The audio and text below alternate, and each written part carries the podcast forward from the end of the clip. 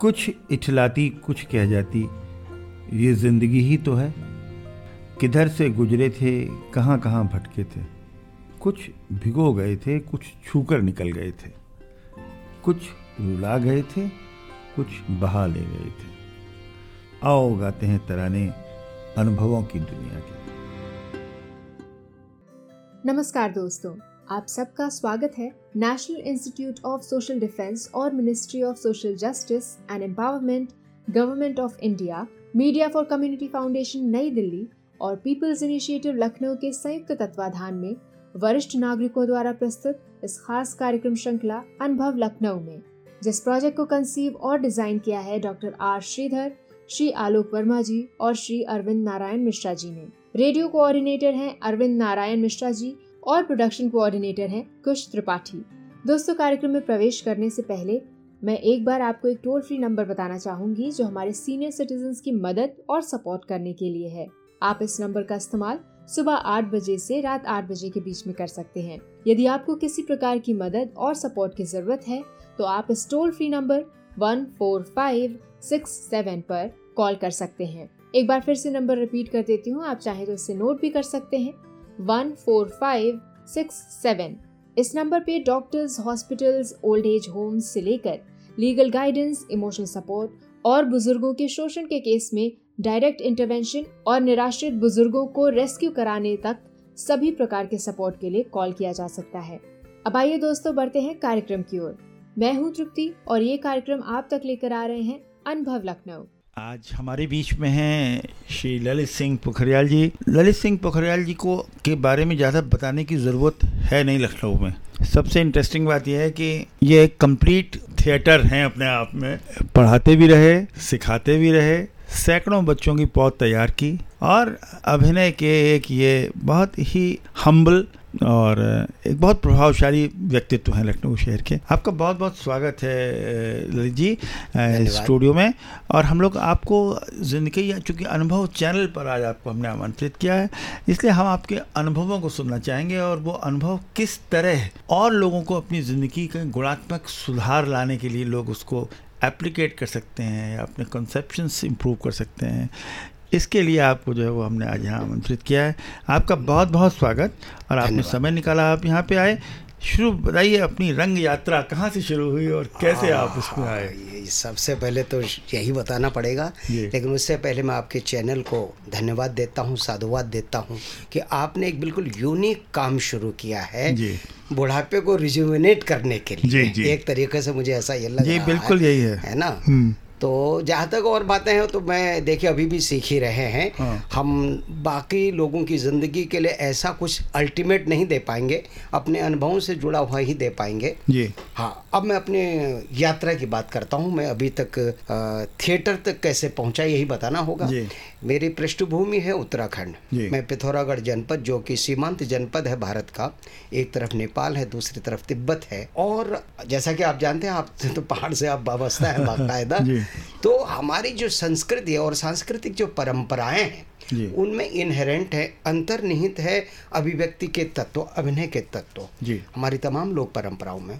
और रामलीला जो कि एक तरीके से पूरे भारत की परंपरा है तो वहाँ भी है वो थोड़ा सा विशेष रूप से है। तो मेरे भीतर जो मैं थिएटर में आया हालाँकि बीच में एक सुषुप्ता अवस्था होती है हाइबरनेशन जिसे बोलते हैं अभिनय में मेरा ये आया। लेकिन जब ये भारतीय तो नाट्य अकादमी का नाम मैंने सुना और उससे पहले कुछ लोगों ने मेरे भीतर ये गुण पाया तो मैंने अपने आप को अपने अतीत से जोड़ा। जी। हमारे पिथौरागढ़ जनपद उत्तराखंड कुमाऊं गढ़वाल मैं इस मिट्टी को क्रेडिट देता हूँ उस जन्मभूमि को क्रेडिट देता हूँ उसकी आबो हवा को क्रेडिट देता हूँ जो मेरे भीतर अभिनय के लक्षण पैदा हुए। जी। बाकी ये हुआ कि हम माइग्रेट कर गए शायद मैंने कभी आपको बताया होगा लैंडस्लाइड्स में हमारी पहाड़ की बहुत सारी ज़मीन चली गई तो हम लोग तराई में माइग्रेट कर गए। जी। फिर पढ़ाई के सिलसिले में मेरा कई स्कूल्स में जाना मैं मैंने करीब सात स्कूल कॉलेज में जाके मैं ग्रेजुएशन पूरा किया। जी। अलग अलग टाइम पे। तो अंततः वो लखनऊ आना हुआ। जी। लखनऊ में मैं दीदी क्या रहता था। तो धीरे धीरे लखनऊ का रंगमंच का माहौल साहित्य का माहौल ये सब इनसे जुड़ना शुरू किया। तो फिर लगा कि हमारी राज बिसारिया साहब से मुलाकात हुई। फिर पता चला कि भारतीय नाट्य अकादमी एक ऐसी जगह है जहाँ आप किसी भी चीज़ को विधिवत सीख सकते हैं। हम्म। ऐसे नहीं मैं एक्टिंग करता हूँ और कहीं कर लूँ। हमने कहा नहीं इसमें गहराई से जाना चाहिए। तो फिर भारतीय नाट्य अकादमी में मेरा मैंने अप्लाई किया तो हो गया सिलेक्शन भी हो गया।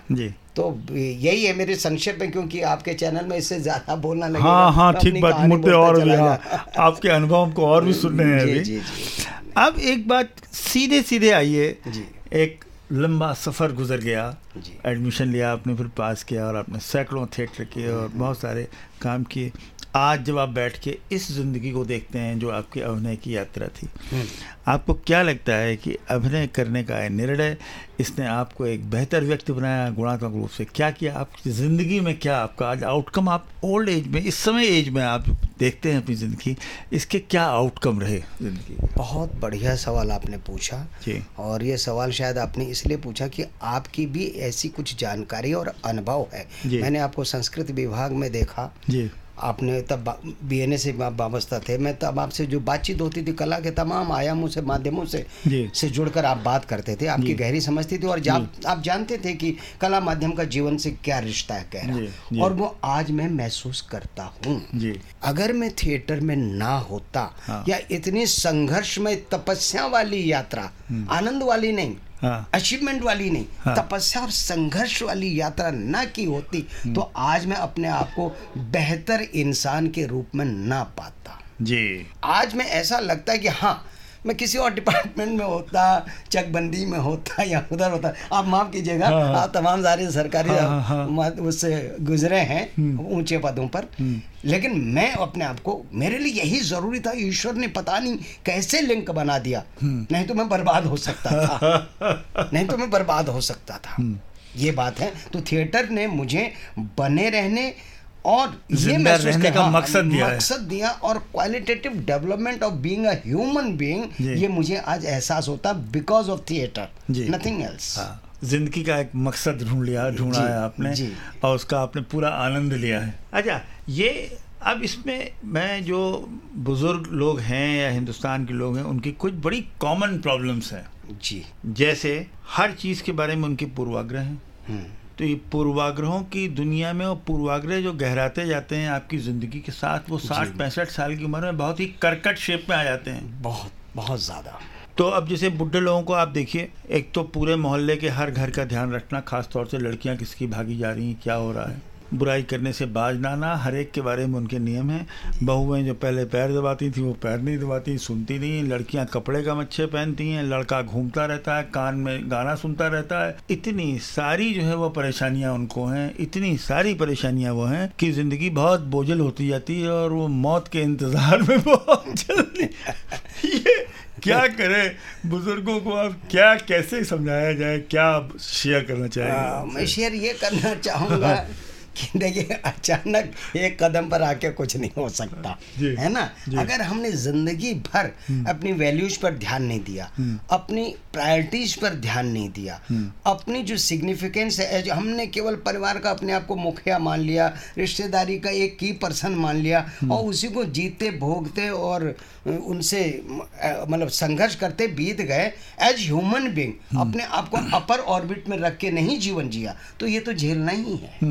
ये तो झेलना ही है। हम्म। तो इसकी शुरुआत तो पहले से होनी चाहिए लेकिन फिर भी हालाँकि कहना आसान है आदर्श हम्म। स्थिति में कहा तो बड़ी आसानी से जा सकता है हम्म। लेकिन पैंसठ वर्ष के एक व्यक्ति की जिसने कभी भी अपने आप को अपर स्टेज पे ह्यूमन बींग मतलब सेंस करते ऑब्ज़र्व करते हुए नहीं जिया है तो वो जान ले कि भाई अब आगे बचा क्या है। बचा हुआ एक वक्त है हमारे पास। जी।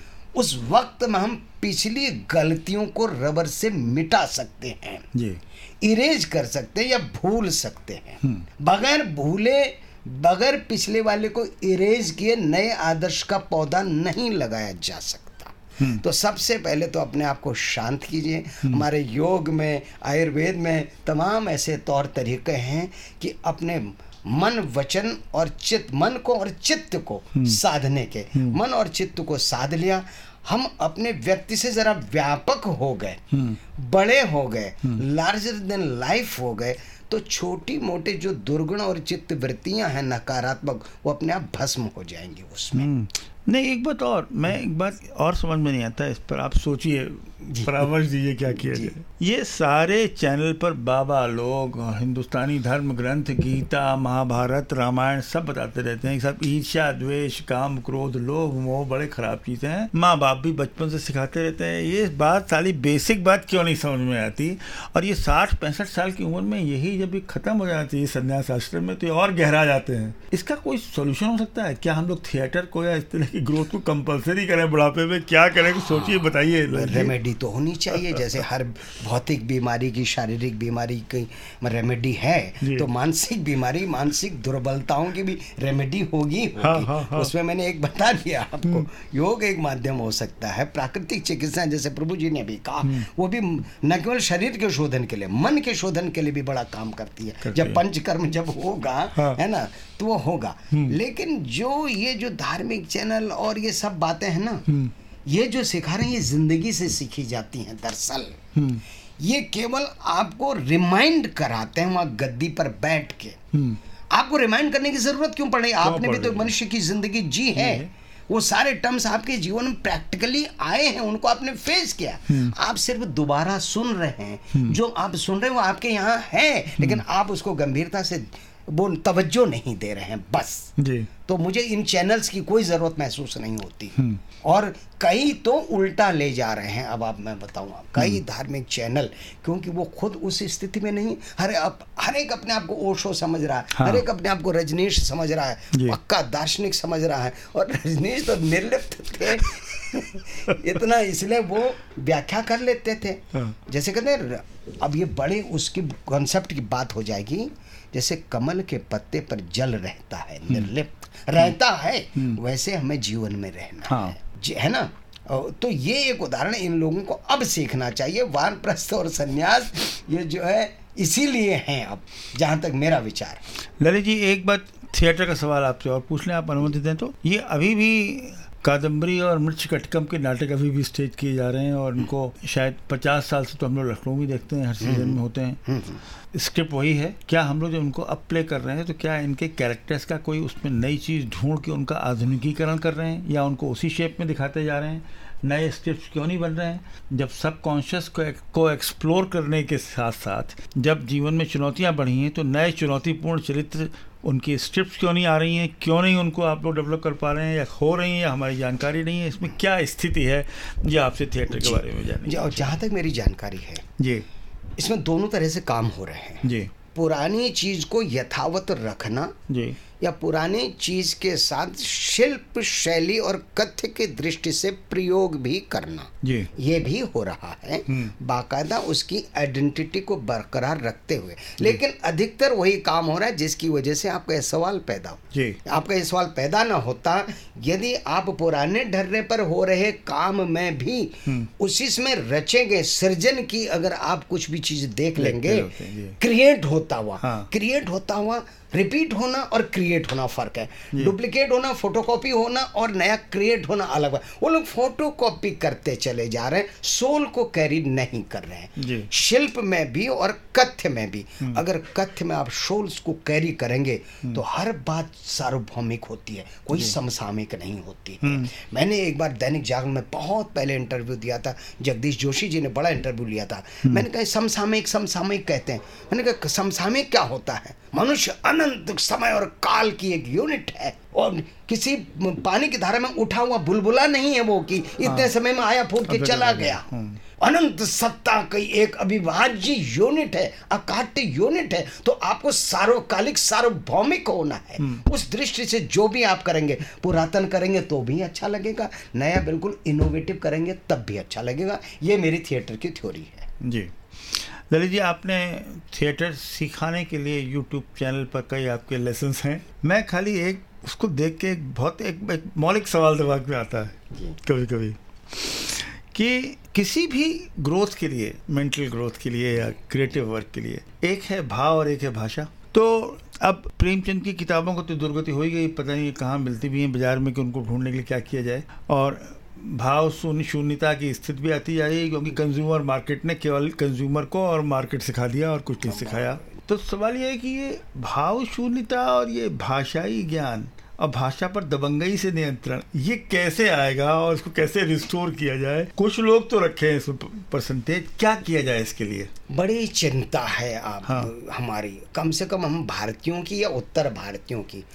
भाषा से हमारी जो है एक तरीके से बिल्कुल भी दोस्ती रही नहीं गई है। और भाषा सबसे बड़ा सशक्त माध्यम है। नाटक की बात नहीं। अब आपके मेरे बीच बात हो रही है। घर में बात होगी बच्चों से बात होगी बाज़ार से ठेले वाला आ रहा उससे बात होगी। हम्म। हम केवल मुँह के इशारे तो नहीं करेंगे। मगर बात क्या है कि हमने भाषा को तवज्जो दी ही नहीं। हम्म। अब मेरे पे इल्ज़ाम लगता जाता है मैं आप बताऊँ कि मैं भाषा क्लिष्ट बोलता हूँ ये करता हूँ वो करता हूँ वो करता हूँ। आपने यूट्यूब चैनल में भी मेरे चैनल में देखा होगा कभी कभी प्रवाह में आकर हाँ, हाँ। मैं कठिन भाषा बोल लेता हूँ। हम्म। लेकिन मेरी एक ये बात है कि लोगों को क्या नया शब्द नहीं जानना चाहिए? जो प्रचलन से हट गया वो उनके कान में पड़ गया तो ये क्या पाप हो जाएगा? वकबलरी बढ़ेगी नहीं हम। हम दूसरी भाषाओं की वकबलरी बढ़ाते हैं। अंग्रेज़ी का नया नया तब हम पर्यावाची ढूंढते हैं। तो अपनी भाषा का एक दबा हुआ दफन शब्द दोबारा सुनने में हमें एलर्जी क्यों होती है? हम्म। तो जिस दिन भाषा से मोहब्बत होगी हम्म। प्रेम होगा अपनी सांस की तरह उस दिन बहुत बड़ी बात पलट जाए आपसे बात करना एक हमेशा अपने आप में एक अनुभव है और एक अंतहीन सिलसिला है। ये भी नहीं समझ में आता कहाँ से शुरू करें किस रास्ते से होते हुए कहाँ तक पहुँचें और ख़त्म करने का तो प्रश्न पैदा नहीं होता।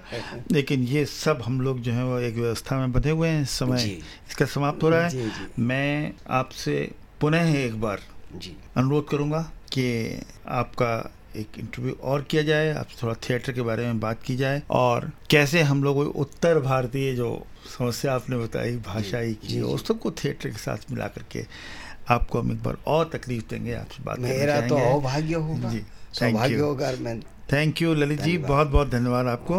आपसे मिलकर बहुत अच्छा लगा और हमारे श्रोता इसको सुनेंगे उनको ज़रूर लाभान्वित होंगे। इसके साथ हम आपसे विदा लेते हैं। धन्यवाद। दोस्तों फ़िलहाल वक्त हो चुका है आपसे विदा लेने का।